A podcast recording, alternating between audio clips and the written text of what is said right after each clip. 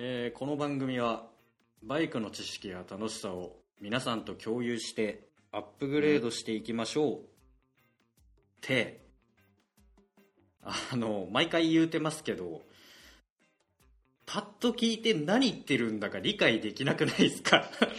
そろそろなんかそのキャッチコピーも変えたいとあのだいぶ前から思ってました。分かりづらくてすみません。早く人間になりたい塾長ですそして 先駆け二輪塾特に言うこと今回ございません。オッキーです。おあのスペイン語の挨拶はどうしたよ？ああ、言った方がいい。オラ、ケタール。え？そんなんだったっけ？うん、最近知ったのがあって、えーうん前、ケタールの前なんて言ってたっけ、俺。なんかホモホモエスタッソーレみたいな なんだっけ？わからんホモなんとかかんとかみたいに言うコモエスタスだ。なんか、調子はどう？そう、ネイティブな人たちうんうんはケタールって聞くらしい。ああはあはあはうん。っていうのを最近知った。うん。あなるほどね以上。まだ文法止まり大きい。いやいや外国語はねなかなか難しいですから。うん。あ、でも最近知ったことがあってさ、韓国語？うん。うん。あなんかすごいなんかもうポケモンでいうアンノーンっていうの。こうなんか記号ばっかみたいハングル文字ね。なそうそうそう。なんか感じじゃん。あれにさルールがあるって知ってさ最近。えー、どんな？そう。なんか例えば右右一本線は何？右二本線は何？とかさ。うー。んそう。なんだっけな。右一本立てて横に突き出てる一本でまた横一本の二本。で今度は右一本。左二本。あ右二本。上二本。あ上一本。上二本。ダメだ。下一全然何言って本下るか分かんない。二本みたいな。は いえはい なんか法則性があるってこと？そうそうそうそうそう。なんへなんだっえたっけな？あえあえああいえうえうだったかな？忘れちゃったな。あそれで発音が変わってくるんだ。そうこれ母音。へえ。これにあの K が入るとケアん K, K と A でか？かけなんたらなんたらかんたらなんたらってあるわけ。うーん。何かしらルールがあった最近知ってさあ。こんなポケモンにも意味あったんだと思ってずっと。おおばさん家にあったんよ。こう韓国語の入門手帳みたいなのがあって。ほうほうほ暇すぎてそれを読み読み合わさってたわけよ。ううん。その時に知った。あールールあるんだ。へえ面白そう。えー、知らんかった。そうそうそう。韓国人の友達に今度聞いてみますわ。うん。ルールあるでしょ知ってるよっつってあえあえっとえ丸い丸いこの丸丸あるじゃん。丸。よく見るじゃん。あるある。ただの丸、あれは無音って意味らしい。丸にそう丸にこう横縦横棒一本と、うん。えーその縦横棒一本と丸につながってるこうペロってつなげてる横棒がペロって くっついてるやつがあるわけよ。ああれはあの無音この丸とその縦一本横棒でつながるとこれは無音だから母音を発音してねみたいな。聞いてる人わかんのかなこれ。うん。あでも面白いね。この文字が文字でその発音するなんか発音の仕方が変わるっていう文字見てわかるって面白いね。そうそうそう。だから俺もそれ見た時にはあと思って。でこのなんか韓国のそのお酒、ジン？ジンなのかな？ウォッカなのかな？多分ジンだと思うんだけど。うん。なんかその韓国文字が書いてあってさこう手帳を見ながら読むじゃん。でこれこれああやって読むんだろうなって思いながらきっと確かあったんだよ。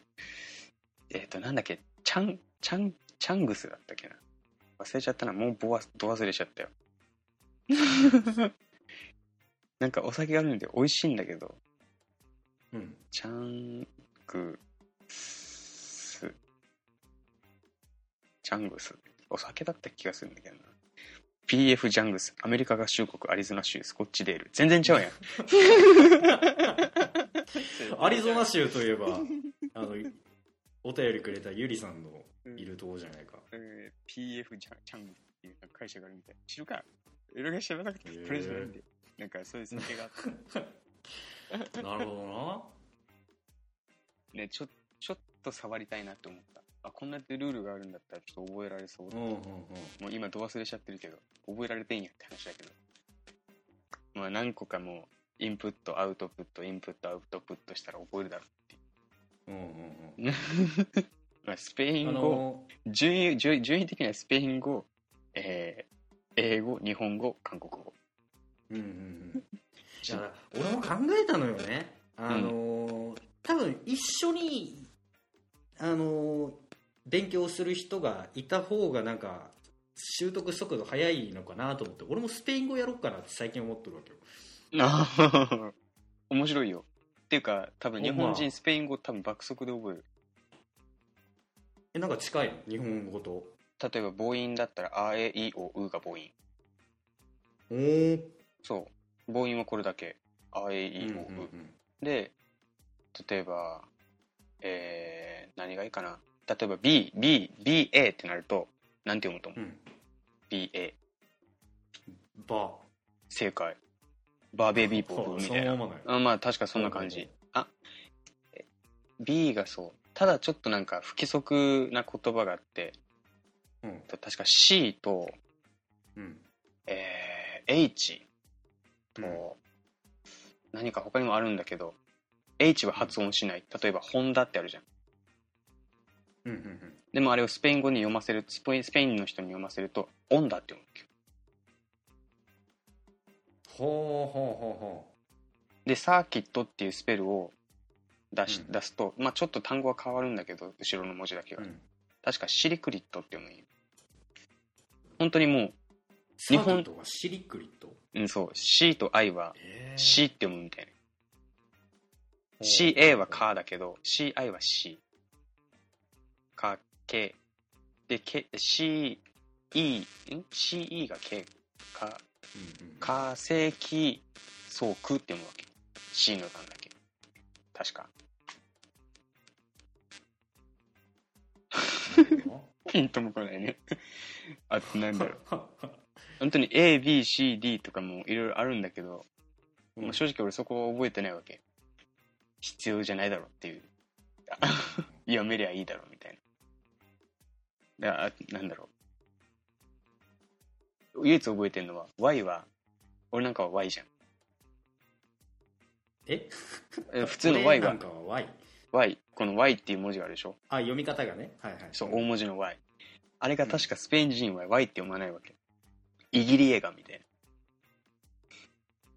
な。エレン？かイギイギリエガっていうらしい。確かイギリエガイギリエガっていう Y の文字を。おもろくない？なんでややこしくする感じ？知らん。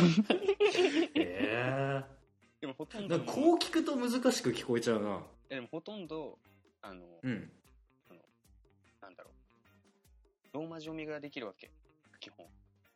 うんうんうん規則なものがない限り、規則なものが入ってない限り、基本的にローマ字で読めるから、パッて、参考書を開いた時にそう、うん。パッて参考書を開いた時に、多分こう読むんだろうなって思って、後から答え見ると、もうん。まんまだったりするわけ。うん。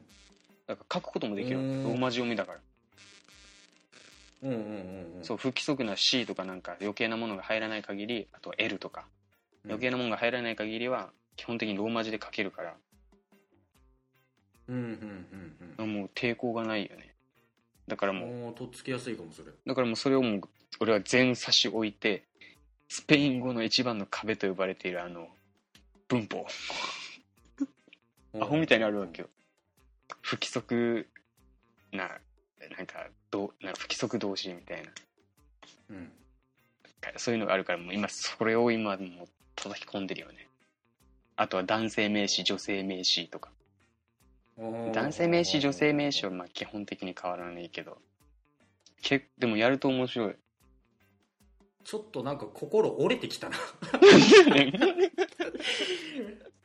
ああまあでも思ったより簡単よね。うん俺英語より簡単やと思ええほんま？英語むずいと。なんだろう。なんか俺が難しく考えてるっていうのもあるかもしれないけど、うん。スペイン語の方が例えばなんか舌を巻くとかそういうのを全部全省きしたら覚えやすいかな。うん。うん、うん、うん、ただ下巻きに関してはちょっと発音難しいなぐらい。うん。なるほどな。うん。結構あの、日本人としてはとっつきやすい言語ナンバーワンじゃないかなと思う。チワワってインドネシア語じゃないの？や、チワワってあるやん、チワワ。チワワ、はいはい。これスペイン語だって知ってた。豆知識。あ、そうなの？そう、スペイン、あ、チワワ州の、知らんかった。チワワ州で生まれた犬だから確かチワワない。あ、チワワっていう地名があるんや。そうそうそう、確かチワワっていう地名地名があって、そこで生まれた犬が確かチワワ。で、俺なんかはもうそれ知らずにスペイン語を使ってる。チワワ。ああ、はあ、はあ、は 意外に探せば面白いよ。結構出てくる。だって、オラもそうだし、アミーゴもそうやろ？全然知ってるでしょ？うん。アディオスも知ってるでしょ？うん。まあ、ブエナスは知らなかったけども。結構、うん。チャオもそうよ。チャオもそう。うん。チャオも結構知ってる単語でしょ？うん。いけるいける。やろうぜ、一緒に。おーし。スペイン語。スペイン語と英語を同時並行で、えー私、塾長頑張りたいと思います。うんあの、ところで、その、オッキーくんの音声、今日雑音が多い気がするんですけど、俺これ編集した後にどうなるか分からないですけど、多分、うん。今回はずっとこのまま雑音が多いと思うんで、あのー音質悪かったら申し訳ございません。先に謝っておきます。はということで、えー、今日も、オッキーくんのスペイン語講座始まるよイエーイなんでやねん。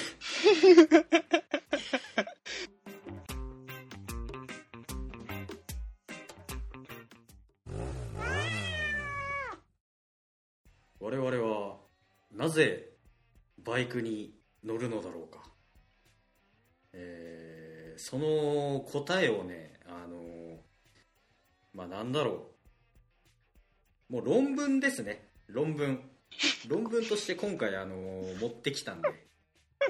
えーいや、だから今度、その、うちの研究所で、あのー研究した成果をね、あの学会の方で発表しようと思ってるんで、我々はなぜバイクに乗るのだろうかという論文をねうん、えー今回はここで披露したいと思います。即却下されうる。ん まあまあまあどういうことかっていうとねあの基本的にですよ僕バイク乗りってねあのもう一人の漏れもなく多分バカだと思うんですよね、僕。も含めうんうんうん。バカだと思うんですよあのね、まあ、バイクに乗るデメリットっていっぱい思いつくじゃないですか出るね。うんもう事故りゃ簡単に死んじゃうしうん。でそのお金がかかるし、うん。えー天候に弱いしうん。夏はねくっそ暑くて冬はくっそ寒いじゃないですか で荷物も乗らないじゃないですか、うん。まあ、乗ったとしてもそのあんまり多くは乗せられないうん。それでその車とかに比べるともうすぐ壊れるじゃないですかうんうんうんでまたその世間体も結構悪かったりするじゃないですかバイク乗ってない人からするとうん。せやだね。せやせやせや。うんまあもうあげればきりないわけですよバイクに乗るデメリットなんか それバイクに乗るメリットってさうん。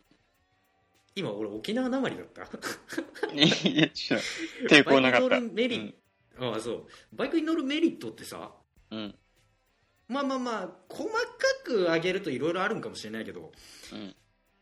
集約するとたった2つだと思うのよ、二つ。うん。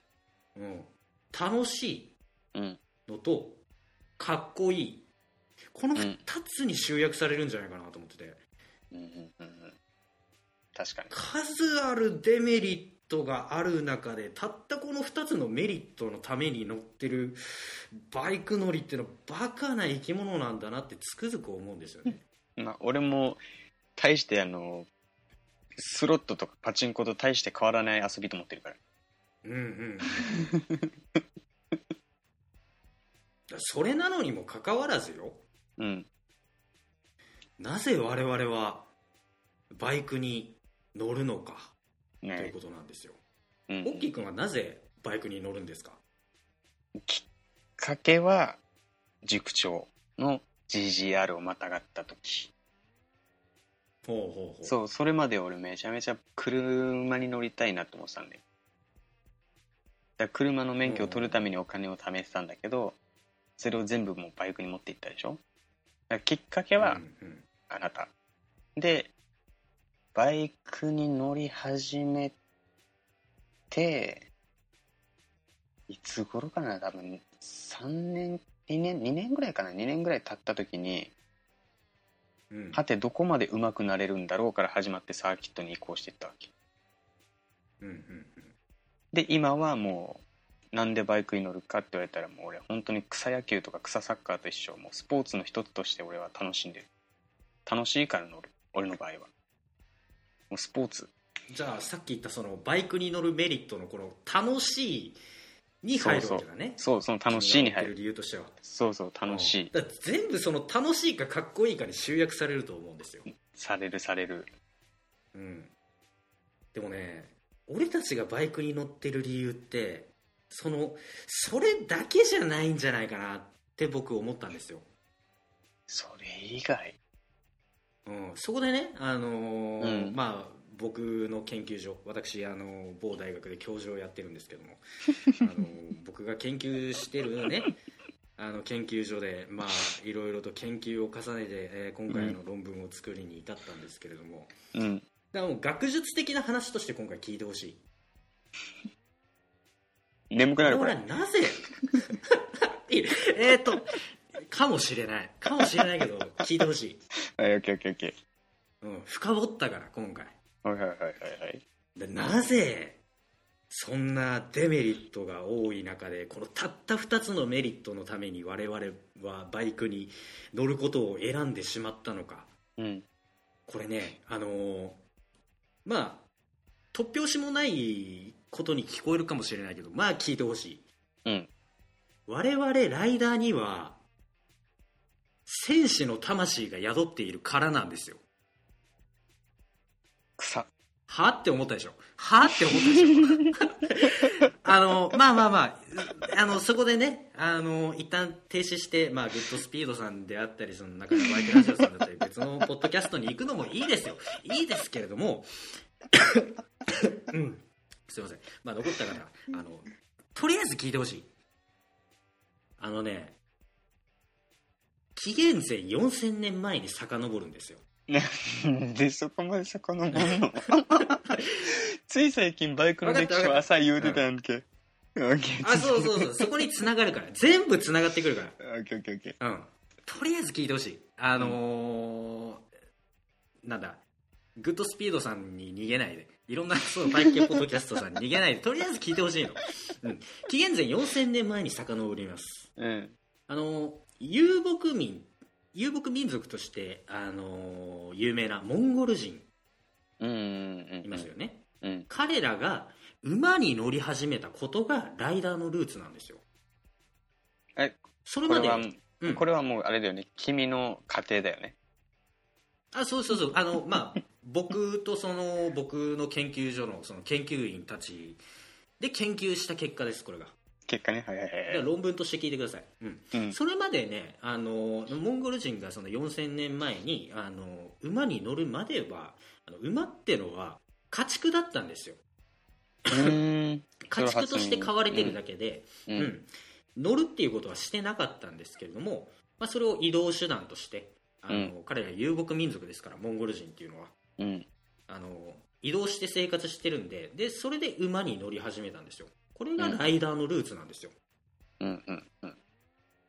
で人類があの馬に乗って何が発展したのか。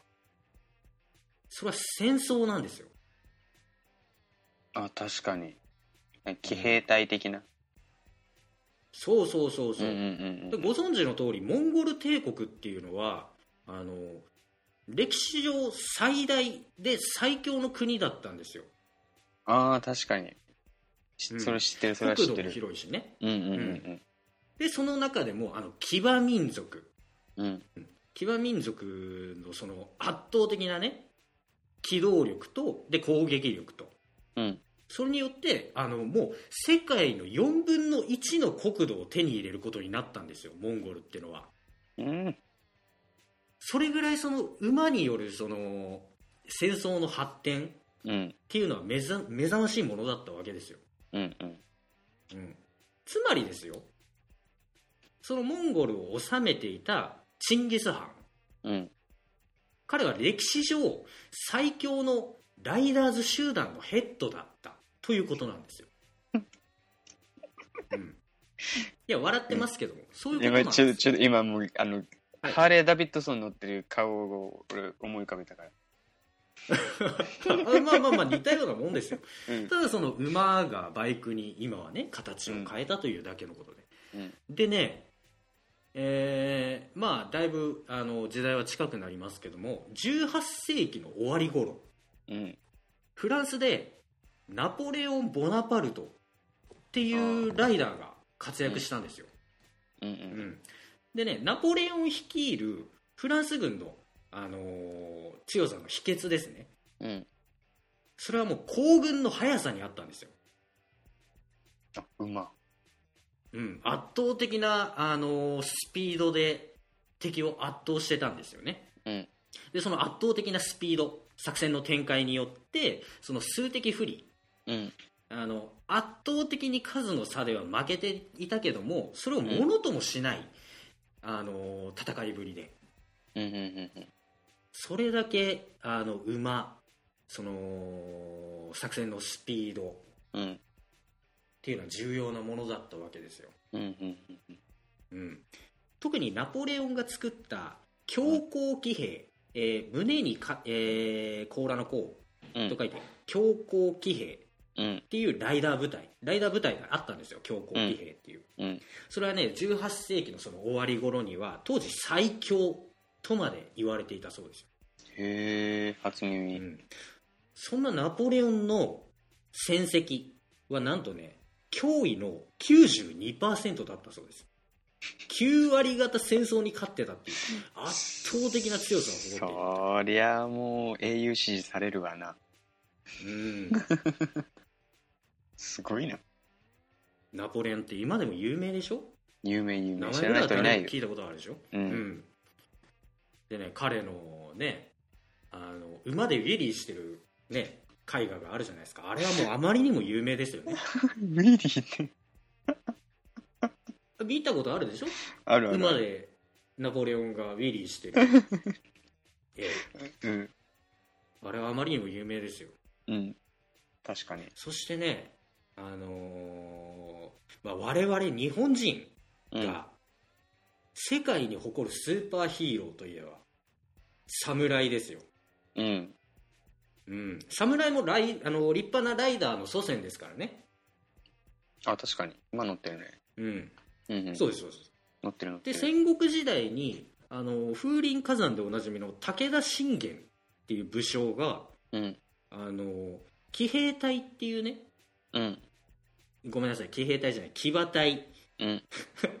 騎馬隊っていうあの、まあ、馬に乗る部隊を率いてたってことで有名なんですけどうん。この武田軍の騎馬隊っていうのは当時戦国時代の中で最強のライダー集団って言われてたわけですよ、へえ。うん、あのほそれこそその、ね、織田信長が鉄砲を導入するまではもう最強と言われてたんですよ、あはははは。うん、だ実質武田信玄が日本では最強のライダーなのかもしれないですね、日本だとね。うん。うん、日本で言えば、あはまあ、は。この侍といえばですよ刀と兜っすよねうん。あのこれまたそのまああの今研究している段階なんですけどもうん。あのね今うちらのその 研究で上がっているあの仮説としてねうん。あの OGK のうん。ヘルメットをかぶって、うん。鈴木の刀に乗ってるライダーは、全員前世侍説っていう 今これ研究中なんですけど 限られてくるぞー。写真うん、限だい。ぶね、うん、これはほぼ真実に近いんじゃないかっていうところまで今研究が進んでて はいはいはい。ファイヤーブレードは、まあファイヤーブレードは、ファイヤーブレードはん？別。ファイヤーブレードは別。ファイヤーブレードはもしかしたらその昔侍だったけどなんだろう西洋のなんか刀が好きだった人たちの生まれ変わりなのかもしれないですね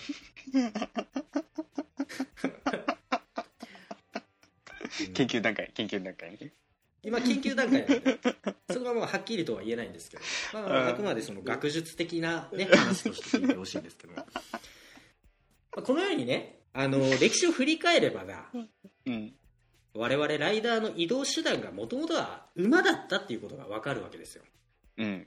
バイクに似たものだね。そうだから6000年以上もの間紀元前4000年前からですから6000年以上もの間、我々ライダーは馬に乗り続けてで馬がバイクに形を変えたのってねあのどっかの回でも話しましたけどたかだか100年ぐらい前の話なわけですようんうんうんだからこの戦争のなんか戦略的な足うん。うん。から趣味っていう形で、あのーその乗り物の形が変わってもだうん。我々ライダーの間では争いが絶えないじゃないですかうん。うん。峠ではねこのバイクが最速だとか小排気量よりもお大排気量の方があの偉いとか日々そういう争いって絶えないじゃないですか現代の戦国時代みたいな。そうだからその我々のライダーのその闘争の形が殺し合いから意見の言い合いに形が変わったというだけのことなんですよ、うんうんうん、だから僕はそのマウントだとかなんだあの聞き手が不快になるだとかそういうことを言われても、その意見の言い合いっていうのはとても健全だと思ってるんですよねうん。うんうん。うん、だからこれからもその歯に衣着せぬ物言いで あのいろいろ言いたいことを言っていこうとは思ってるんですけど、ええまあここまでがあの歴史を交えたライダーの話うん。であり、まあ、我々がバイクに乗る理由の一つですね、うん。まあ、ただねここまでの話を聞いてもその、まあ、ぶっちゃけバイクと関係ないようには感じるっていうのはまあ分かります。うん。うん。なんかね戦士の魂だとか なんかそういうオカルトっぽいことを言われても確かに説得力に欠けるとは思います。うん。なのであのここからは遺伝子の話をしようと思います。眠くなるぞ。まだまだ消さないでくれ。ここからだから面白いのはここからだからー。ええあのね我々がさあのゴキブリを嫌うっていうのは遺伝子レベルで嫌うようにできているなんていう話聞いたことがありありますよね？あの、あるね。聞いたことある。うんうん、だその古代のゴキブリは人間よりもでかかったりその人間と同じくらいのサイズでで古代の人間っていうのはゴキブリに捕食されていたからあのその恐怖心が DNA に刻み込まれているんだっていう話ですよね、でも不思議まあ、もちろんそんな、うん。うん。もちろんそんな事実はあのあのその友人の生物学者に聞いてもそんな事実は確認されていないらしいんですよ、幅広いな。うん。でもそのなんだろう。記憶の遺伝の研究っていうのは実際に行われていて、うん。うん、でそれを裏付ける事例っていうのはいくつも報告されてるわけですようん。第二次世界大戦中にうん。イントオランダネーションが、がおかしかった？あ第二次世界大戦みたいほんま第二次世界大戦中に 第二次世界大戦中にあのオランダは飢饉に見舞われたんですよな。うん。うん、で後にこの飢饉を経験した妊婦さんから生まれた子供のうん。疫学調査が行われたと、えうん、でその結果はあの飢餓の中で生まれた子供は生まれた時には低い体重だったんですがー。うん。大人になった後は肥満になる率が非常に高かったとで糖尿病なんかのその発症率も高いことが明らかになってるんですようんうんうん。でさらにこのあの特性っていうのは孫の代まで遺伝することが分かってるんですねうんうんうんうん。つまりですようん後天的な経験とかその記憶っていうのは遺伝していくっていうことなんですよああ。面白い。それは面白い。そうでしょ？うん。だから、あのーその遺伝子の話をするよって言った時にその止めたリスナーさん後悔してるよ。後悔してるよというか後悔することになるよここまで聞いたら、それは知らん。うん、だから最後まで聞いてくれ。まだ面白いから。まだまだ面白い話残ってるから。うん。だからさ、あのーその後天的な経験や記憶っていうのは遺伝していくと。うん。だから大昔にその馬に乗っていたライダーたちの遺伝子が時代を超えてうん。我々現代のライダーに引き継がれていても何らおかしい話ではないわけですようんうんうん。我々は馬に乗って戦っていた戦士の遺伝子を受け継いでいるのかもしれないんですようん。こう聞くとその一気にそのなんだろう信憑性増すじゃないですか、うんありえる話でしょ、いや、まあ、俺の中ではまだ、あの、うん、感覚的にはやりすぎ都市伝説感あるけど。なくはない話だと思うんですようんうんまあでもそのもちろん例外はございますとうん。うん。えー動物行動学者のリチャード・ドーキンス博士という方が、うん名前ぐらいは聞いたことあるでしょ？うんリチャード・ドーキンス博士っていう方が1976年に発表した著書うん。「利己的な遺伝子」の中であのミームっていう言葉が出てくるんですよ、まあ、一時期流行ったな。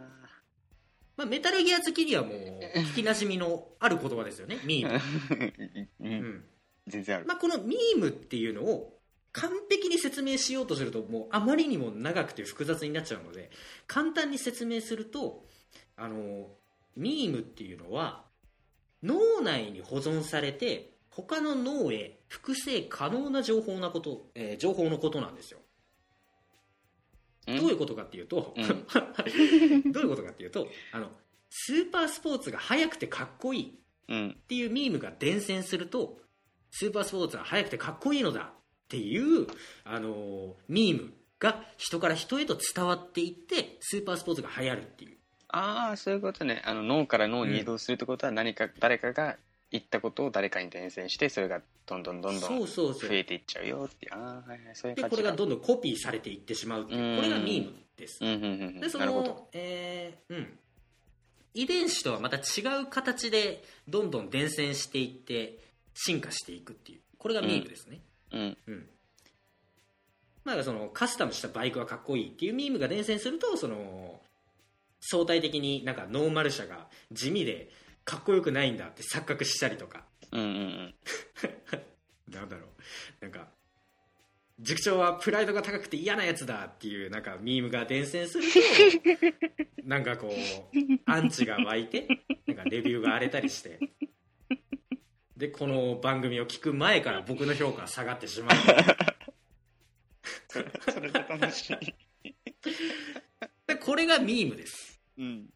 つまりはあのー見たものとか聞いたこととかうん。体験したことっていうのが人の脳から脳へと伝わって、まあ、一つの文化として形成されていくと。ね、確かにそれがね、間違った、なんていうの、ちょっと改変されたもので認識されて、うん。それが広がっちゃうと、間違った認識で広がるっていうデメリットもある。そうそうそうそう。うーん。うん。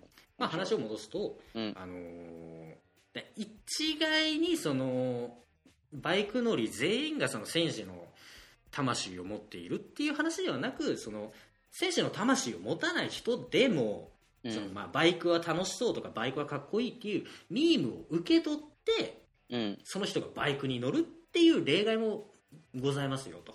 あ俺。そう。じゃあ君はその戦士の魂を持ち合わせていないのかもしれないね。持ち合わせてないねうん。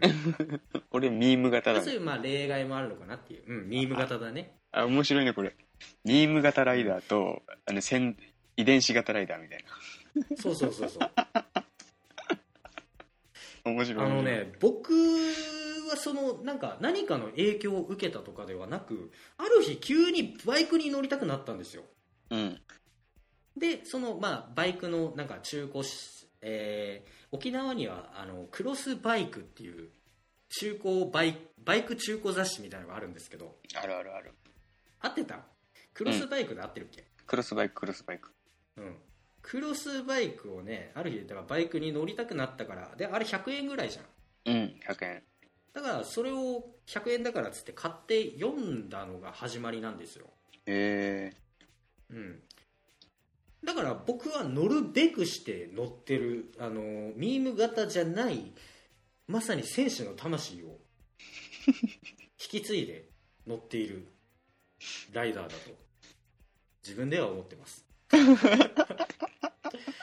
まあ、あくまでもあの研究結果の話ねこれは。そう。これ研究結果ですから。うん 面白いな、まあだから今度その学会で発表するんであのネイチャーっていうあの有名なねあのなんだろう科学系のその雑誌の中では非常に権威のある 雑誌がありますけど多分あの今度学会で発表した後にあのネイチャー誌の方に載ると思うのでえー即却下そこであのー そこで読んでいただければと思うんですけども、うん、まあ以上が私が今後,、えー今度学会で発表する予定の、うん。えー我々はなぜバイクに乗るのかという論文でございました。あなたの場合は乗るべくして乗ったって感じだねじゃあそ結果。う、うん、でも何のきっかけもなかったのこれがうん。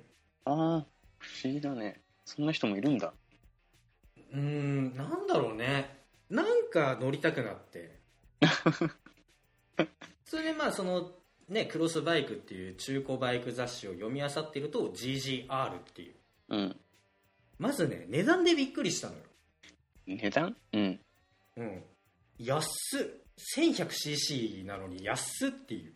えこれ大きいやつだよねこんなに安い値段で買えちゃうんだ。と思って調べてみたことがきっかけなのね。僕が GGR 好きになったのって。調べてみたらだ。もともと世界最速のバイクだったと。うん。マジ？世界最速がこの値段で手に入るの？と思って。でそっからどっぷりハマっていってあの最初そのあまりかっこいいとは思えなかった見た目がものすごいかっこよく見えてきて。かっこいいというかなんかブサかわいいというか。で豚っ鼻が2つ開いてるわけよね。あの、ん開いてる開いてる。GGR のあの、うん。D 型。うん。1型はなんかひあ1型じゃないあの C 型っていうその D 型の前のモデルはひょっとこうみたいな顔してるんだけど。穴が一つでなんかあの、うん。左右非対称にどっちかな、右か左かにポコンって、うん。あのラムウェアの穴がついてるっていう。うん。でいてそのあのなんか逆の逆台形？うん。みたいな。うん。ヘッドライトっていうなんかすっげえ地味な顔をしてるんですよ。うん。それが非常になんか愛らしく思えてきて。もうそっからもうどっぷりだねじゃあ。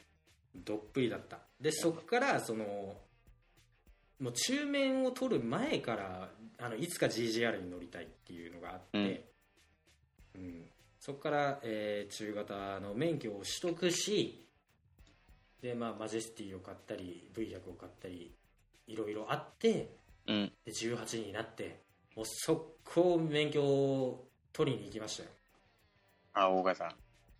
うんうんうんでそこを GJR 片っ端からその中古情報を見つけて探して、うん。うん。で一番安いやつを買いました いいね。でも、俺はないんだよな。一応、俺が乗りたいやつっていうのあるんだけど、うんもう昔から。俺がバイク、バイクに乗るきっかけ作ったのはまあ GGR だけど、絶対このバイク乗りたいって思ったバイク、まだ乗れてない。当てていい？うん当。てていい？うん。これね僕の記憶が正しければドゥカティのストリートファイター正解。ああやっぱりかドゥカティのストリートファイター。ネイキッドを好きになったよ、もう。一番初めだよね。俺今それまでネイキッドはあんまり好きじゃなかったんよ。ああ言うとったはいはいなエンジンむき出しだから嫌だっていうので。なんかね君そのネイキッド見て恥ずかしいって言ってたのよ マジで？なんか。いろいろなんかむき出しで恥ずかしいって言ってた昔 ね、それまではなんか忍者だったよ。忍者。あの時は忍者 250R だった。うんうんで確かそこら辺に乗りたいってなったけど、うんドゥカティのストリートファイターを見つけて、うんえ、マジでこれ超乗りたい。かっこよすぎんってなって、中古がないっていう。はいはいしかもかつ、俺こ中古を見つけてよ。確か塾長に言ってん。俺このバイク買って乗るって言ったら、これ中型免許じゃ乗れないよって言われて、え、嘘みたいな。その時に知るみたいな。え、これ大型なんだって。え、大型免許ってあったんだみたいな。マジかめんどくせえと思って、そうやねうん、結局大型免許取ったけど、未だに乗れてないよね。あんま見ないしね、ストリートファイター。そうだね多分見るところだったら見るかもしれない。こうえーっとね今だからその、えーストリートファイターの V4 うん。うん。合ってる？合ってる合ってる。っていうのがあるけどその昔の方を探せばそこまで高くないよ一応今乗りたいのは V4 なんだけどね。高望みをするな多分一番最初に、前のモデルで一番最初に乗りたいって言ったの多分10なんちゃらなった気がする。で、他にも848ってあるのが知って、で、そっから結局中古探せずじまいで、ああだこうだ時が過ぎてた、俺の好きなカーリン・ダンっていう人があの V4 のデモ車を乗ってるのを見て、うわ、かっけえ、うんうん V4 乗りてえなんか羽ついてるって。あれからだよね。V4 だね、今は。V4 うん。あ V4 っていうのと V4S っていうのがあるんだうん。俺は V4 だね。S の方は、あの、電子サスペンションが入ってる。電子サスペンションはいいかな。あの、街乗りで欲しい。普段乗りで V4 が欲しい。S はちょっとさすがに。えっ、と、えー2009年式のやつ、えー走行距離が2万ちょいぐらいうん。が、えー本体価格64万円で出てますよいや、もうさ、ドゥカティの嫌なところ、デスモミックのこの調整。バルブ調整。多分されてないでしょ。まあでも外車を買うっていうのはそういうことじゃないですかうん。デスモミ面倒くックの。ささも一緒に買うっていうことでしょうからえーね、あの、本当に2万キロに1回みたいなペースでしょ、確かあれ。うーん多分されてないでしょ。めんどくせえ家の。近くにディーラーあるからいいじゃないですかあったっけ、ドゥカティ。もう割りかし近くにあるじゃないですかえ、あったっけ？近くはないかえ、ドゥカティあったっけ？だから正規取扱店もありますよあ、取り扱い店か。びっくりした。ドゥカティの正規店があると思ってた。正規取り扱い店か。あだったら、あ、確かあった気がするな。牧港のところ？ん？牧牧港。あそこはアメクじゃないのかアメク？なうんあれか、じゃあ、あの、ガソリンスタンドの向かいぐらいにあるやつ？リスナーサイド何言ってるか分からない状態だけど。今こっちこっちうん。こっちこっちの話だよ。あの58号線のあのエネオスの向かいにあるあのバイク屋さん。ああはいはいはいはい。多分そこだね。あのうん。あだからあそこでストリートファイターにまたがったんだよ君。え俺またがったんだストリートファイターに。またがったまたがった。い見たって記憶あるけどまたがったっけ？やまたがってたまたがってた、マジで。うーわなんで俺その記憶ないんだろう。くっそうんいつか君がストリートファイターに乗るビジョンはね見えたよそこで。君はいつか乗るよ、俺今も今もずっと乗りたい。ドゥカティのストリートファイターは。うん、いつか乗る。多分 V4 に乗ると思うよ、うん、だといい。だから V4 二輪軸で V4 乗れる稼ごうでもこれから。もうあれを V4 乗れるよって言っったら俺多分俺 MT 手放すもん V4 に乗り換えます。ドゥカティ移籍っつってすぐだね。そらそらそうやろ。いやーいつか乗りたい。ありがとう。夢を見た。うん。こんなもんかな？お普通のトークは、そうだね。あのー、そっか。我々はなぜバイクに乗るのかっていう話をしてたんやね。相当ずれた。相当忘れてた はい。まあてなところでええー、俺みあなたは？次見つけたら覚えとこう。あのえー、兜のヘルメットをかぶってて刀に乗ってたら、前世は、えー、侍。よし。ーうん。これ全員です。覚えとこあの僕の研究ではおそらくあの9点クリンう1人しか前世が侍だったことはいや例外もあるんですよこれ。たまたまっていう。たまたまあの OGK のヘルメットをかぶってたまたま刀に乗っている方っていうのも我々の調査ではあのいらっしゃったので一概 一概に全員がとはねあの断言はできないんですけどほぼほぼ OGK のヘルメットをかぶって刀に乗ってる人っていうのは前世侍だったっていうことがあの分かってます。研究で。よしじゃあ次見たらそうしよう。はい、以上えー、忘れとるやん。めどくさい。我々はなぜバイクに乗るのかでした。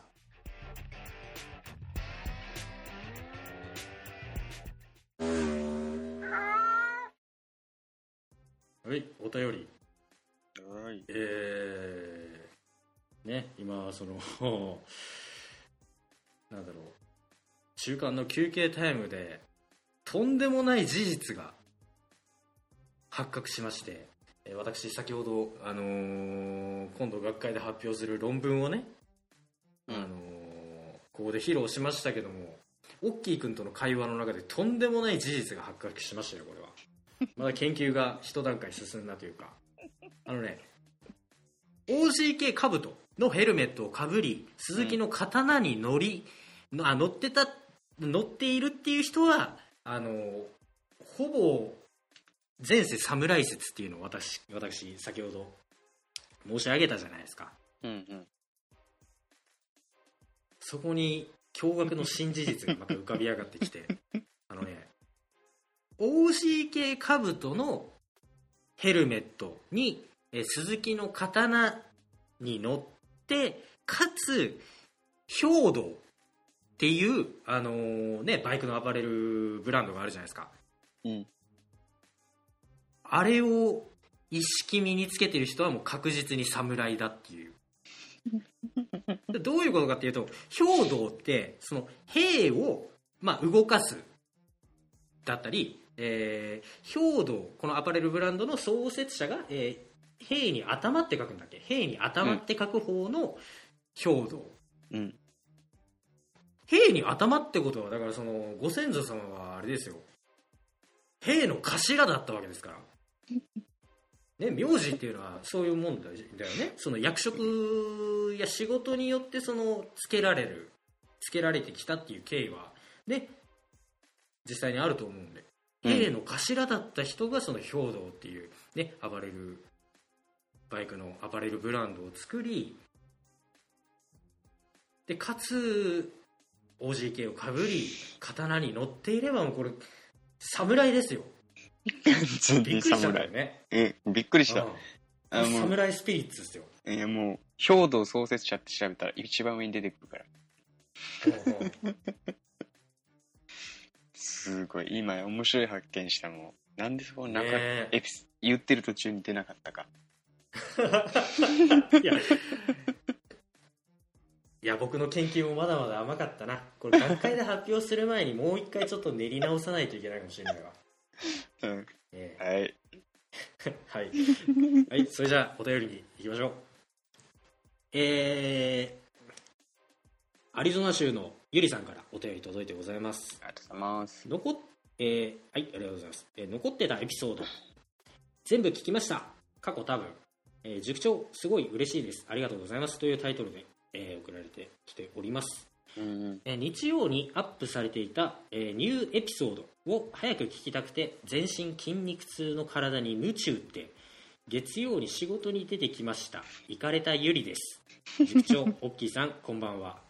こんばんは。こんばんは。こ。んばんはじゃねえな。こんにちはって書いてあるこんにちは。うん。え、何があったんだ？全身筋肉痛って。だから、えー前日の日曜に人生2度目のサーキットに行ってきました。あ、そういうことサーキット。みたいうん。はいはいはい。さすがにボンネビルではきついので、3年前くらいにサーキット用に買った忍者300でブンブン言わせてきました。えー忍者300日本にも導入しねえかなこれは海外企画免許の制度上での300円、確か。そうそうそう。うんうんうん。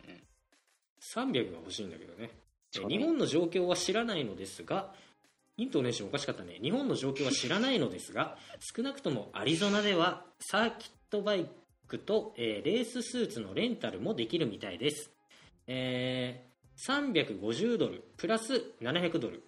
過去何事もなければお金が返ってくるダメージ用のデポジット、えー過去閉じヘルメットグローブ、と、えーブーツさえ持参して転ばなければ1日350ドルで国際免許なくてもできるって情報を聞いてきました興味があればぜひえー、っとでもサーキットのクローズドコースでの話だよね。走行量がまあそうそうそう700ドルって言ったら、まあ、日本円にするとなんぼだ ?7 万 ?8 万？うん、100, ?100 円って換算するとそんなもんよね。そうそうそうえ7万ー、4000円ぐらいかなうんうん。でも沖縄、あ、沖縄ってさ、日本にもあるよね。あの、つなぎをレンタルして走行会に出るっていうの。うんうんうん、うん、確か、それも確かよ。3万とか4万ぐらいだった気がするんだけど。えー、そんなすんの？そう。なんで何事なければ帰ってくるっていうのは確かなかったと思う。うん、まあ、レンタル代として、確か串谷か兵道だったか。出た兵道 出たあ侍やうん、はあでもいいね。いや、走ってみたい。いや、いいね。何事もなければ、しかも350ドル返ってくるでしょ。うんあ、いいね。あ700ドルが返ってくるんじゃない ?350 はレンタルあ、レンタル、あ、700ドルってそういうこと？700がうんいや、死んでも転びたくない。10万10万とか飛ぶわけでし 転んだら7万飛ぶの。リスクでか。ょ 怖いよこれは ちょっと死ぬ気でいかん。死ぬ気でいかんじゃん。転ばないように、もうマジで。安全に安全に。でもさあのゆりさんなんてのはさあのねえーなんだろう今グッズを買ってくれる的な気配が出てるわけじゃないですかグッズが販売されたらえー ニコニコし始めた。こんな番組のさこんな番組のグッズを買おうなんていうのはさ お金持ってないとできないよニコニコし始めたの。ねうん。いや、続けて続けて。は いすいません、えーちなみにアリゾナは砂漠地帯なので夏は48度まで上がるんです。やば。48? 48? 死ぬと。えぐいて。え、沖縄、なのでこうん。沖縄より暑いよ。なので6から9月は避けた方がいいと思います、えー塾長社交辞令じゃないですよ。前あれ日か来てあ、前のあの本当いつの日か来てくださいね、あれだよね、あれだよね、うん。なんか来たら案内しますよは、やつは社交辞令じゃないどって。うん。行きたい、アリゾナ。いやマジで行きますよ。行きたい。行きたい。マジでいマジで言ったるからな、えーアリゾナといえば、えーグランドキャニオン、えーモニュメントバリーババレーバレーかな？モニュメントバレーなど、うん。えーツーリングにはもってこいの場所ですからね今回の写真は、えーモニュメントバレーで当たってるのこれ、うん。ちょこちょこそのさすがアメリカ在住ということであの英単語がものすごく多いんですけども、えー今回の写真はモニュメントバレーに一泊した時の写真です。昼バージョンと夜バージョンです。ということで写真も送られてきております。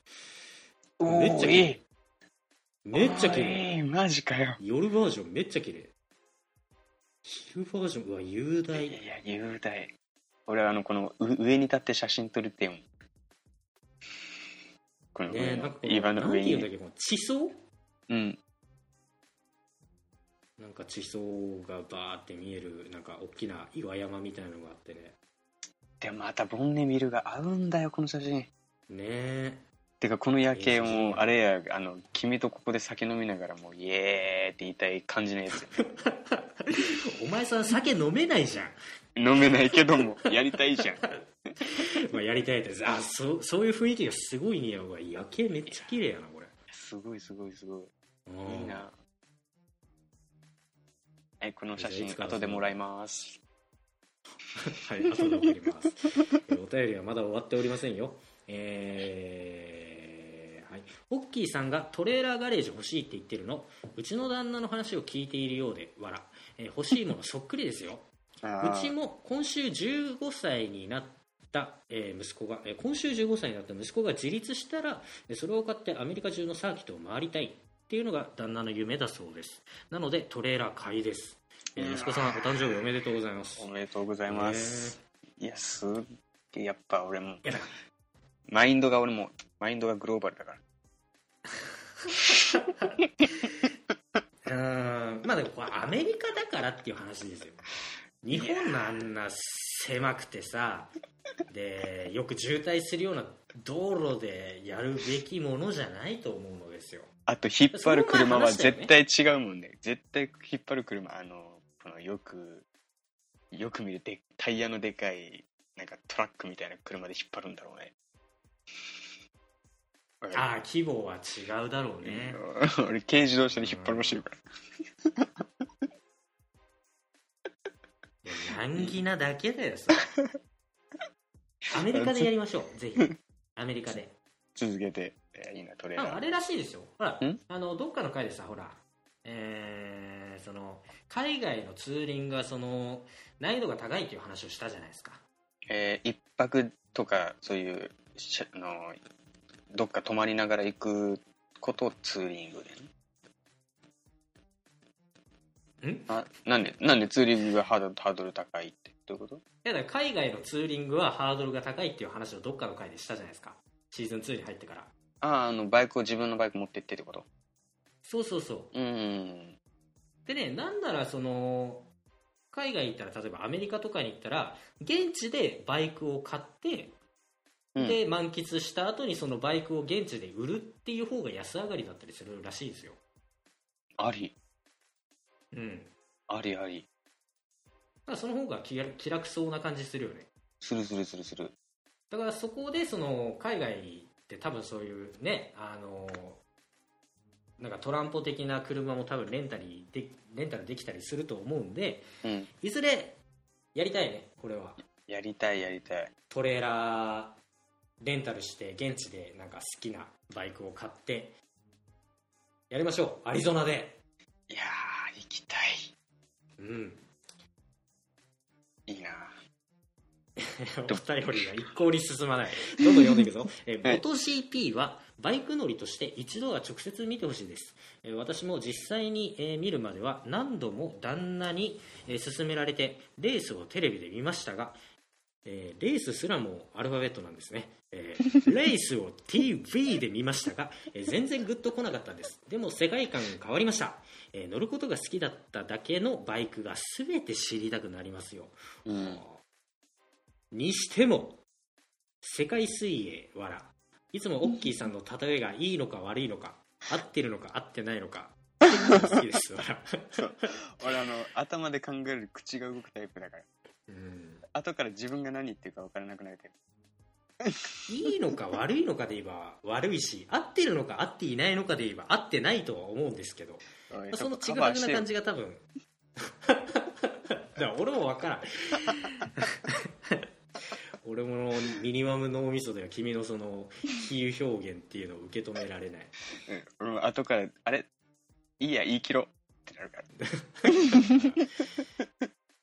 えー、続き HJC は韓国ですね、えー、GP ライダー、えー、ここもアルファベットなんですね。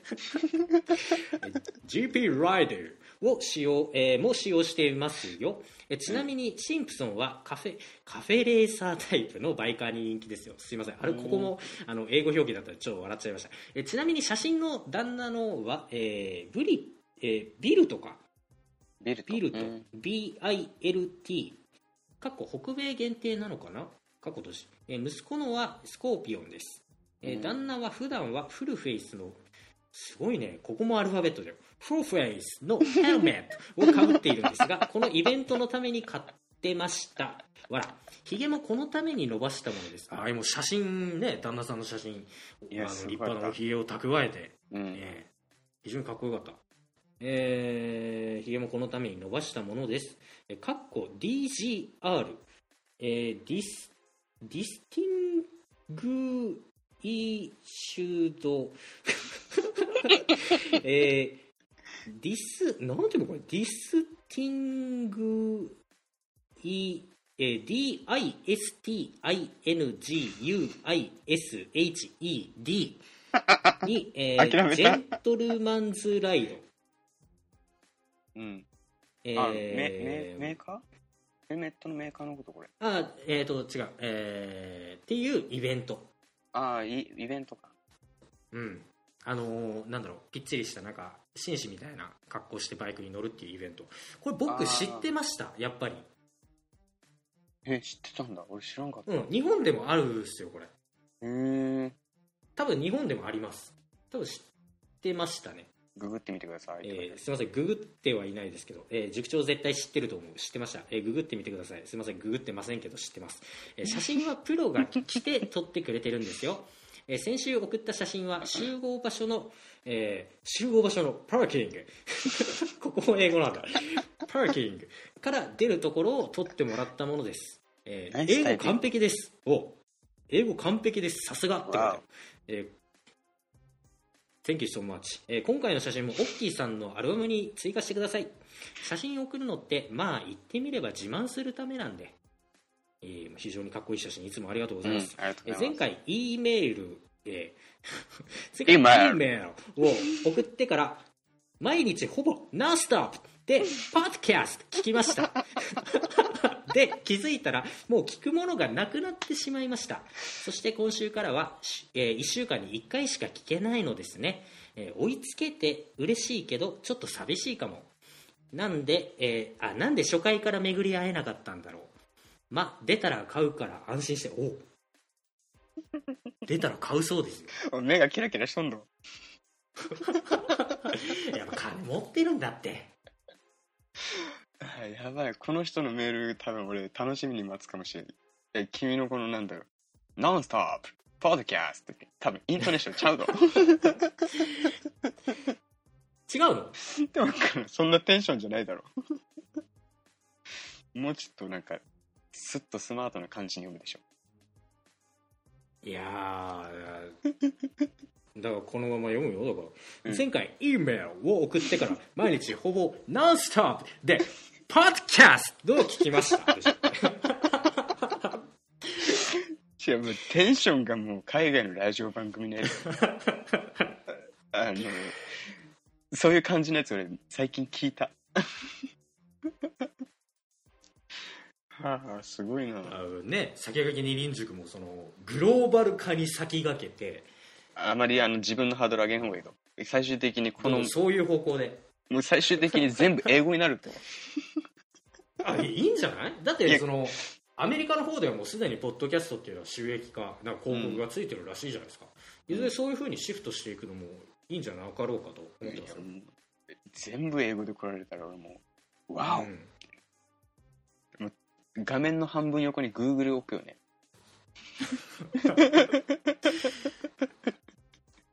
いいな。ぁ素晴らしい。ありがとうございます。ありがとうございます。面白い。どんどんグローバル化進んでいきましょう。You're listening to 先駆け二輪塾。いいやもうはい。えー、どんどん どんどん読んでいきますよ。ちょっとなんかあのテンションでどうこうするのやめようって思ってたのになんかもうよいよいしょされちよいしょされちゃってもうテンション上がったんだよ。そうね。はいありがとうございます、えー、ゆりさん、えー、続き。続きじゃない。続いて、えー、もじゃさんから届いてございます。ありがとうございます。えー、お久しぶりですね、えー、こんばんは。もじゃです。こんばんは。総再生回数1万回突破。おめでとうございます。ありがとうございます。ありがとうございます。えファンとしてファンとしてとても嬉しいです。あれ？ファン。ファン？あれ？ファン。怒りリスナー認定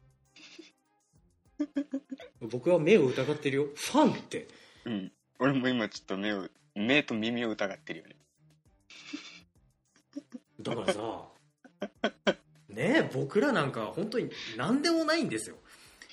本当にもう何でもない本当にそこらそこら辺にいる本当にもうなんかねあのーなんだろう。もう本当にレアリティ度でとしてはもう低い。なんだったらもう沖縄に来て国際通り歩いてたら俺と多分すれ違うわ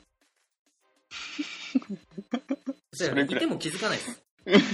僕らねあの街中で歩いてたら本当に存在感低いんで、うん、否定できない。はいこれもうね生ゴミとなん。かタバコの吸い。殻みたいな2人がやっとるこの番組にファンがついたよとうとう嬉しいねえー続き。また塾長の息子さんのトイレ車の件ですが心中をお伝えします、えー我が娘もトイレ内外で熱唱しておりヘビーローテーションです。あまさか。まさか野田さんの娘さんも同じあの 超うるせえおもちゃをお持ちですか？あ超うるせえんですよ、えー同じ悩みを有する者同士で、いやすごい。なんか マジか親近感湧いてきた。うんで、えー第53回のスーパーヘビー級バイク特集を、えー、聴取後、うん。聞くに取る後、うん。聴取後、えー画像を見て驚きました。えーどのバイクも制作者の頭のネジの外れ具合が現れていて魅力的でした。うんやばいねやばい、あれやばかったマジで。うん、なんだろう第53回。うん。いや本当にもうえ？っていうバイクばっか。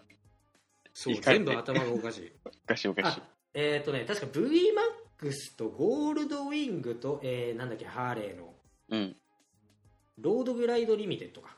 うん。その3台まではねまあねあの別に普通の市販バイクですよ、うん。そっからだよね。そ 最終的にはえそ何のために作ったみたいうん。そこからボスボス行きの何でしたっけ？最後なんかガンバス401か。なうん。とんでもねえデカさんからなんか 意味不明な。な人間の大きさよりもタイヤの方が若干でかいみたいなバイクが出てきたり世紀末なバイクが出てきたりね、世紀末うん何でしたっけ？あレッド・ゼッペリンだ。レッドレあそうそうそうそう。そうゼッペリンっていう、うん。うんあれはもうすごかったよね。あえすごかった。あそういうなんかそのイかれたすごいヘビー級のバイクたちを紹介するっていう第53回まだ聞いてない人はどうぞ聞いてみてください。えーさて先日初野営をいただきました、えーすいません。あのー僕はメールを読むのが下手です。長くなってしまってすいません。えーせさて先日初野営をいただきました。2連続で。しかも大型から、うん。えーバカな。分かっているのか。こっちは 125cc だぞ。いいのか。驚き戸惑いましたが次の瞬間には全力で野営返しをしている僕がいました。野営っていいものですね。あおめでとうございます。ーいやでもこれはね地域によってするところとしないところがあるからね。あるね。あるね。えっ、と僕は断然お辞儀派です。はいはいはい。ちょっと抵抗がかっこつけてるんですよ。オッキーがかっこつけてるんですよ。そうです。じゃなかったらトレーラー 欲しいとか言わないから。かっこよくねえってトレーラーは。かっこよくねえってトレーラーなんか。だってろ。うんうーん、いやええね。いや羨ましいっすよ。廃業なんかやっぱ関係ないっすよね。八重に。もう、場合によっちゃもう、なんだろう。なんかもう関係なくやる人とかもいるもんね。とりあえずやっとこうみたいうん。な。も僕はもうその当時その八重っていう言葉すら浸透していなかった時に沖縄で普及させたろうと思って。う、うん。もうすれ違うバイクすれ違うバイクにひたすらあのピースサインを出してましたけどももうそれこそ本当になんかモンペ服みたいなのを着たなんか農作業帰りみたいな あのおばちゃんの乗る原付なんかにもやってましたけど。一度も返されたことないですね。アウトオブ眼中されたのよ。ああ羨ましい。やっぱなんかさあのやっぱ僕自分でもすごい自覚してるんですけど僕舐められオーラが出てるんですよ。舐められ体質なんですよ、ああうん、よく舐められるんですよ、えー、僕、うん。賃貸、まあ、アパートに住んでるんですけどもうん。あの、まあ、このアパートに住んでも1年1年ちょいとか経つんですけど、うん。あの僕の隣の隣人ですよ、うん。ここ来て1年一度も挨拶返されたことないんですよ。え年齢は多分僕と同い年ぐらいな人なんですけど一度も挨拶を返されたことないー、あ、じゃあ君から行きの無視されてんだ。あもうそうすれ違うたびに「あこんにちはおはようございますこんばんは」って毎回言うんだけど一度も挨拶を返されたことないのああ、それはちょっと、辛い。っていてその八重もさあのまあ返された記憶がないんですよ 辛い。体質ってあるのかなって思うんですよねこれ にじみ出てんだ。あにじみ出てるってつまりはやっぱねもじゃさんはこんな番組のファンでねいてくれているとなんかまあ社交辞令でねあの言ってくれてるとは思いますけどそういう心の優しい人ってやっぱ分かるんだな。俺なんかこんなやさぐれてるから多分帰ってこないんだろうな。隣人のこの挨拶もやえも、ね、考えに考えとんねん。えー心優しいもじゃさんからでございました、ありがとうございました。えーまだあるからどんどん読んでいくよ。俺はお便りを読むのもその進行もど下手だな。どんどん上達していきたいぞ。はい次。えーお久しぶりに行かれたリスナーさんからお便り届いてますけども、はい。えーまあツッコミどころはいろいろありますが読みますねうん。えー二輪塾お便り。おっきい池田さん。区長さん。ご無沙汰です。それだけです。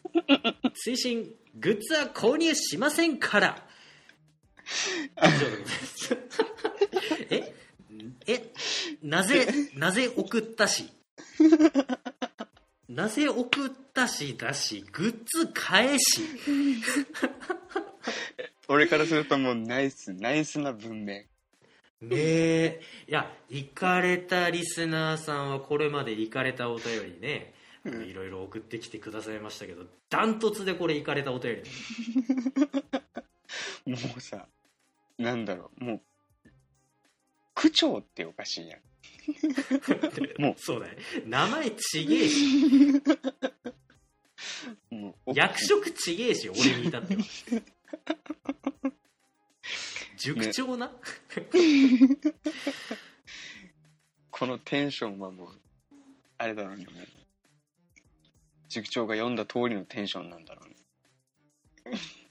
ねいやもうこれあれだよだからそのね行かれたリスナーさんはね同郷沖縄県ですようん。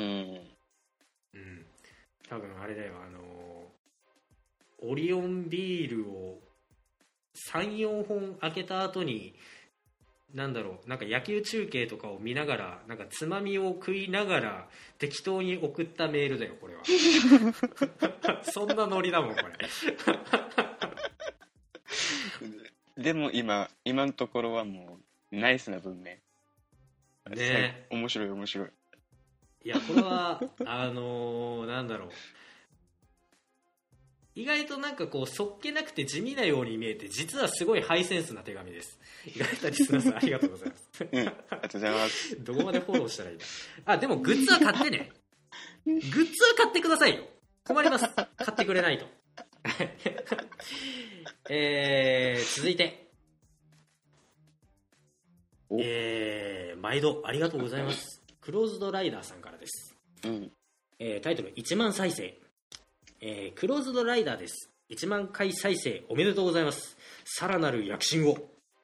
ありがとうございます。いやもう一重にねこうやっておお便りを送ってくださるクローズドライダーさんをはじめとするいろんな方にねもうここまで支えられてきてあの、僕ね普段なんか嫌なやつって認識されているとは思いますけどリスナーサイドには。うん。僕の感謝は本物です。本当にあのありがたいと思っています。クローズドライダーさんも本当に毎回毎回ねこのところお便りありがとうございます。ありがとうございます。はい、お便りの続き、えーキーレス利用の盗難は、えーリレーアタックです。あ、それそれそれそれそれそれ。前回君が話してたその、ん。遠隔操作でなんか鍵を開けるやつだっけ、そうそうそうそう。えーこれで盗難対象がハイエースレクサスランクルからプリウスなどもかなり増えました。は電波遮断してキーを保管するかキーレス対応のセキュリティを入れるしか点々点、工具だろうが発電機だろうがバイクだろうが車だろうが盗んだら殺していい法律を。おこれなんかこれ、あれなんよ殺伐。とした一瞬。この電波遮断するのになんかいい対策みたいなのがあって、なんかカンカンの鉄の箱に鍵を入れておくと電波遮断できるってテレ、あの、YouTube のニュースでやってた。簡単だね。カンか。カンカンのなんか、よくあるじゃん、お菓子の、俺の好きなさ。ク、ッキーとか入ってたりキそうそうそうそうーとか入ってたりするやつ？うん。そう、あの鉄でできた、なんか鉄で遮断できるらしいんだよ、電波の方。も。えー、そうそうそう、あれで、そういうこうん、とあのもともとのその本鍵？メインのキーのその電波を拡張して開くっていうことだそうそうそう、それを拾って拡張して車に飛ばすわけ。はあなるほどそうそうそう、リレーアタック、これなんよ。おーいやー、これで盗難もね、楽になったんだろうね。いちいち鍵作らないでいいしね。ピッピッってピッて。車ボタンでエンジンかかるじゃん。今の車って。うんうんうんいやー、そうだねうん、やめてほしい。この最後のこの、盗んでもいい。これ盗んだら、殺してもいい。殺していい法律をこれでさ、俺思い出したやつがあってさ、その、うんあの、今の日本の総理大臣の前の総理大臣の人いたじゃん。安倍晋三さん。安倍氏ううん、あの人の、うんその、モノマネをしてる人がいて、うんえーこれ、なんかすげえ雑音になってるけど大丈夫か？あ、今なんか外でも何か回ってる。あのあのこればっかりは編集で消せないんで申し訳ないですあの、はいろ60の、60の工房っていうのかな？多分、安倍晋三モノマネってると、そのサングラスかけた、こう、なんだろう。なんか白黒の生かした兄ちゃんみたいなアイコンのやつで、タイトルが、今読み上げるけど、転売ヤーを破壊することを決めた安倍首相っていうタイトルで1分30秒の動画なんだけど、めちゃくちゃなこと言ってるわけ。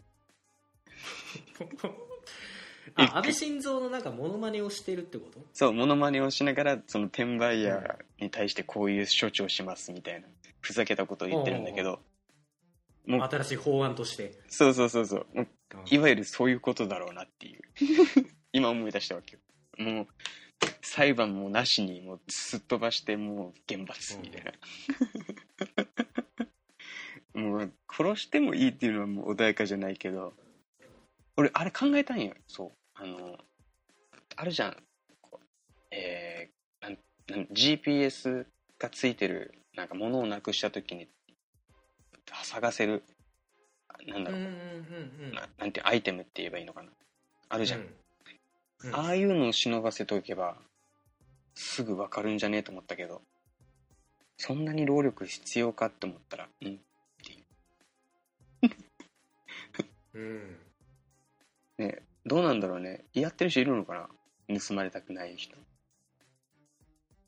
沖縄って盗難バイクの盗難は聞くけど工具発電機の盗難はまだ聞いたことないから俺はまだちょっと油断してる、全然もう走ってに行く時も発電機そのままポンと置いてるし。置いて。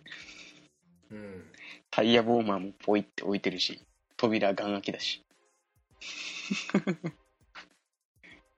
いつか来るんだろうね、まあねこれはもうそのクローズドライダーさんが言うようにもう是正するしかないんじゃないの？厳罰。殺しのライセンスを発行するしか穏やかじゃない。うん。だツイッターにそのねあのなんだ TOEIC 何点とかうん。英検何級とかうん。の横に殺しのライセンス何級みたいなのが乗る日が来るのかもしれないよ、うん。依頼するんだじゃあやってください。いや面白いな。リレーアタックありがとう。思い出しました。リレーアタックです。間違いないです。なるほどね、えー皆さんも気をつけましょう、えーお便りはこんなところかな、えークローズドライダーさんもじゃさん、えー、行かれたリスナーさんゆりさんありがとうございました。ありがとうございました。また送ってください。あとあとえー、何やったっけ？長っ。あ愛車自慢愛車自慢という、えーお便り。うん。テーマで今募集をかけております、えー今月3月の31日まであのお便りを募集してございますのでみ皆さんの愛車自慢を、えータイトルに、えーお便りのタイトルに 頭回んねえな。お便りのタイトルに愛車自慢とつけて送っていただいた方の中から、えー我々の厳正な審査によって1名選ん,、え選んでその方にそのシークレット音源 X なるものを送りつけてやろうと今画策しているのでそちらの方もぜひ送ってみてください。以上おはい。便りでした、ありがとうございます。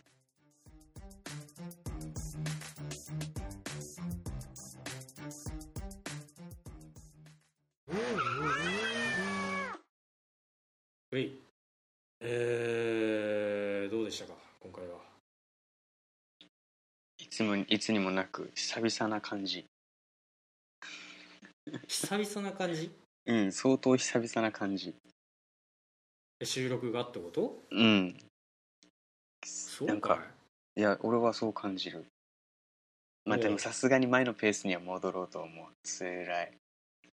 せやね。2日に一遍3日に一遍とかひどい時だって2日3日連続とかでやってたもんね。あった。あれはつらい。あしんどいよ。今ぐらいがちょうどいいうん。でそのなんだっけ。あのシーズン1の方はもう全部消去し。あもうシーズン2だっけ。あのうん。今シーズン2のこのえ今回が56回かうん。この6つのエピソードしか今出てないので。うん。うん。だから再生数っていうのはこれからだいぶ落ち込むとは思いますけれども。でシーズン1の方はあのグッズ販売サイトの方で加工音源として、あの販売する予定なのでぜひそちらの方で買って聞いていただければと思うんですけれども正直言ってゴミですよねあれ。特に序盤の方なんかゴミですあれ。あの、えー、なんだっけ心心霊心霊ものが入ってんじゃねえかって疑われた音源もあったもんね。疑われたわけではないか心霊もの？そう。えー、中山バイクラジオさんが触ってくれたのかな。その君の君の師師匠が声が入って俺らがそれをドスルーする息子のね泣き声がね。うん。それをドスルーするっていう。あれでね。何事もなく進行するからもう。お聞こえてるの 俺だ俺俺だけかみたいな状態になるみたいな。あんな時とかね。今もうん。なんだろう。あの時俺エアポッツエアポッツでやってたか。確か AirPods ね。うん。エアポッツでやってて。でちょっと音量バランスどうにかならんかっていう意見をもらって。うんああだこうだ考えて今に至る。それで思い出したけどさ僕が君用に買ったマイクまだ送ってなかったね、うんまあ届いてはいないね。すいません送ってすらいないです、はい、すぐ送ります。はい。ありがとうございます。えーねだからその本当にあの初回の1回2回3回とか音質もままならなかったじゃない。うん懐かしい。今ですらそのいいとは言えないですけども。うん。本当にシーズン1の初回なんか聞けたもんじゃないですよ。ゴミですあんなもん。自分で言っちゃうのもなんだけどゴミですあんなもん。うん。あれはもしあれは面白かったけどね。第2回ぐらいにあったの世界最速のゴミ箱のやつ俺いまだに覚えてるもんそうでしょ？あれってねあのー僕のそのあの収録ミス。うん。なんか音声の設定ミスのせいで僕の声ほとんど聞こえないんですよ第2回は。うーん。それも、うん。お金を払えって言ってるんだからそれを聞くために。う んゴミですよあの 何言ってるか分かんない回とかザラにあるんだからね。そのお金出して買うってんだからさ。あでもおかしいよ。今はもうなんとかいろいろもう初回から聞いてる人は分かるけども整地されてきたよ。そうね。だいぶ聞きやすくはなってると思いますよ、本当にもう雑草だらけ。うん、で今やっとこうさ整地が終わるかなぐらいだからさこれも結局資本なわけですよ。もっとその音質を良くしようと思えばだ。もっといいマイクを買わなきゃいけないしさ。うん。ただねあのー君なんかその毎週のようにサーキット行くお金があってバイクを維持管理するお金があるだろうけど 僕ないからね。でであのー昨日僕300万借り入れしてきたりとか。300万借金をボンってしてきたりとか。あのね。あの事業が立ち行かないので僕がやってる。うん。大変ですよ本当に買ってくれないと。マイクなんか買う金ねえって。ないやいやだいぶ切実な切実切切実って言えてないけど切実な思いで今話してますよ あー面白いな。こんな。飯食わないといけないもんだって。あ聞いてる人はもう何聞かされてんだ今。っていう。あ そうやね。うん。ただの愚痴になってしまったこと本当に申し訳なく思うよ、はい、まあ、うん。今回はこんなもんで。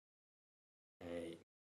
もうそろそろ俺の話もしたいなちょっと塾長の真似事をしたい。僕の真似事？そう真似事をしたい。から何もあの毒舌で嫌われるっていう真似事？あそれだけは勘弁する。はい。えさすがにダブルで嫌われたらさすがにあかん。さす今の状態で俺の中ではバランスは保ってるって信じたい。うん。うん。そうやね、これでダブルで嫌われたらもうねうんどうしようってなる、だから今ねあのー悪者となんかヒールとジャスティスみたいな感じで通ってると思うけど光と闇みたいな感じで。違いますよ。オッキーくんはまあ比較的その皆さんの視点寄りのいわゆる普通の人に近い感覚を持っていてで一見悪者に見える僕は実は裏で世界を救っている側のでも報われないタイプのヒーローなわけですよ。言ってろ。だからあのーなんかねだから僕ツイッターを今頑張ってつぶやいてるじゃないですか。うん。でねそこでね僕心配してるのがあのーなんか印象操作だと思われてないかなっていう誰にも事故ってほしくないんだとか、あのーなんかみ皆さんのその安全意識を高めていこうみたいなつぶやきをよくしてるんですけれどもこのところうん。でツイッターの僕のつぶやきを見てそのツイッターから番組に飛んでこの番組を聞いてくれた人っていうのがもしおったとすればだいぶ印象が違ったものになってないかなっていうのがすごい心配で いや、俺逆にそれ面白いと思うツイッター。ではなんかツイッターではすごいなんかなんだろう感じのいい人なのかなって思われている気がする いや、俺それだったら嬉しいな。それからのここでしょ？いや、最高に俺面白いな。えーっとだからどっちも僕の本心です誰にも事故ってほしくないし死んでほしくないし、うん。えな、何話やねーん。内面は内面は僕正義ですよ。だから種族で言うと僕エンジェルコマンドです。5マナ3000のエンジェルコマンドシールドトリガーです。誰に通じるこのネタは？あ俺、あれだから、あの、消すタイプのやつだから、あのシールドトリガーとかいうのを度外視でそのままあの墓地に送るタイプのやつだから、ボボルシャックドラゴンボルシャックドラゴンじゃねえなそれ。なんだっけ？ボルメテウスホワイトドラゴン。そう、ボルメテウスホワイトドラゴン。あ俺、サファイアドラゴン。あれがわかる？の。俺、サファイアドラゴン。このネタ誰に通じるんだろう？ここのリスナーさんの。あのデュエルマスターズっていうねカードゲームがございまして、えーもうね日本でいやその遊戯王と双璧をなすカードゲームがありましてね。あー疲れてるな俺らは。特に俺は、えーもうちょっと時間も長くなっちゃったんで、えーこの辺で締めましょうか、はい。はい。締めの言葉よろしくお願いします。あ、俺が？うん。うんあ、本当。あー。何も言うことありません。さよなら。はい。 Hasta luego。Hasta luego。うん。あ Arrive arri arrivederci あ、 Arrivederci。うん、はい。 Arrivederci さようなら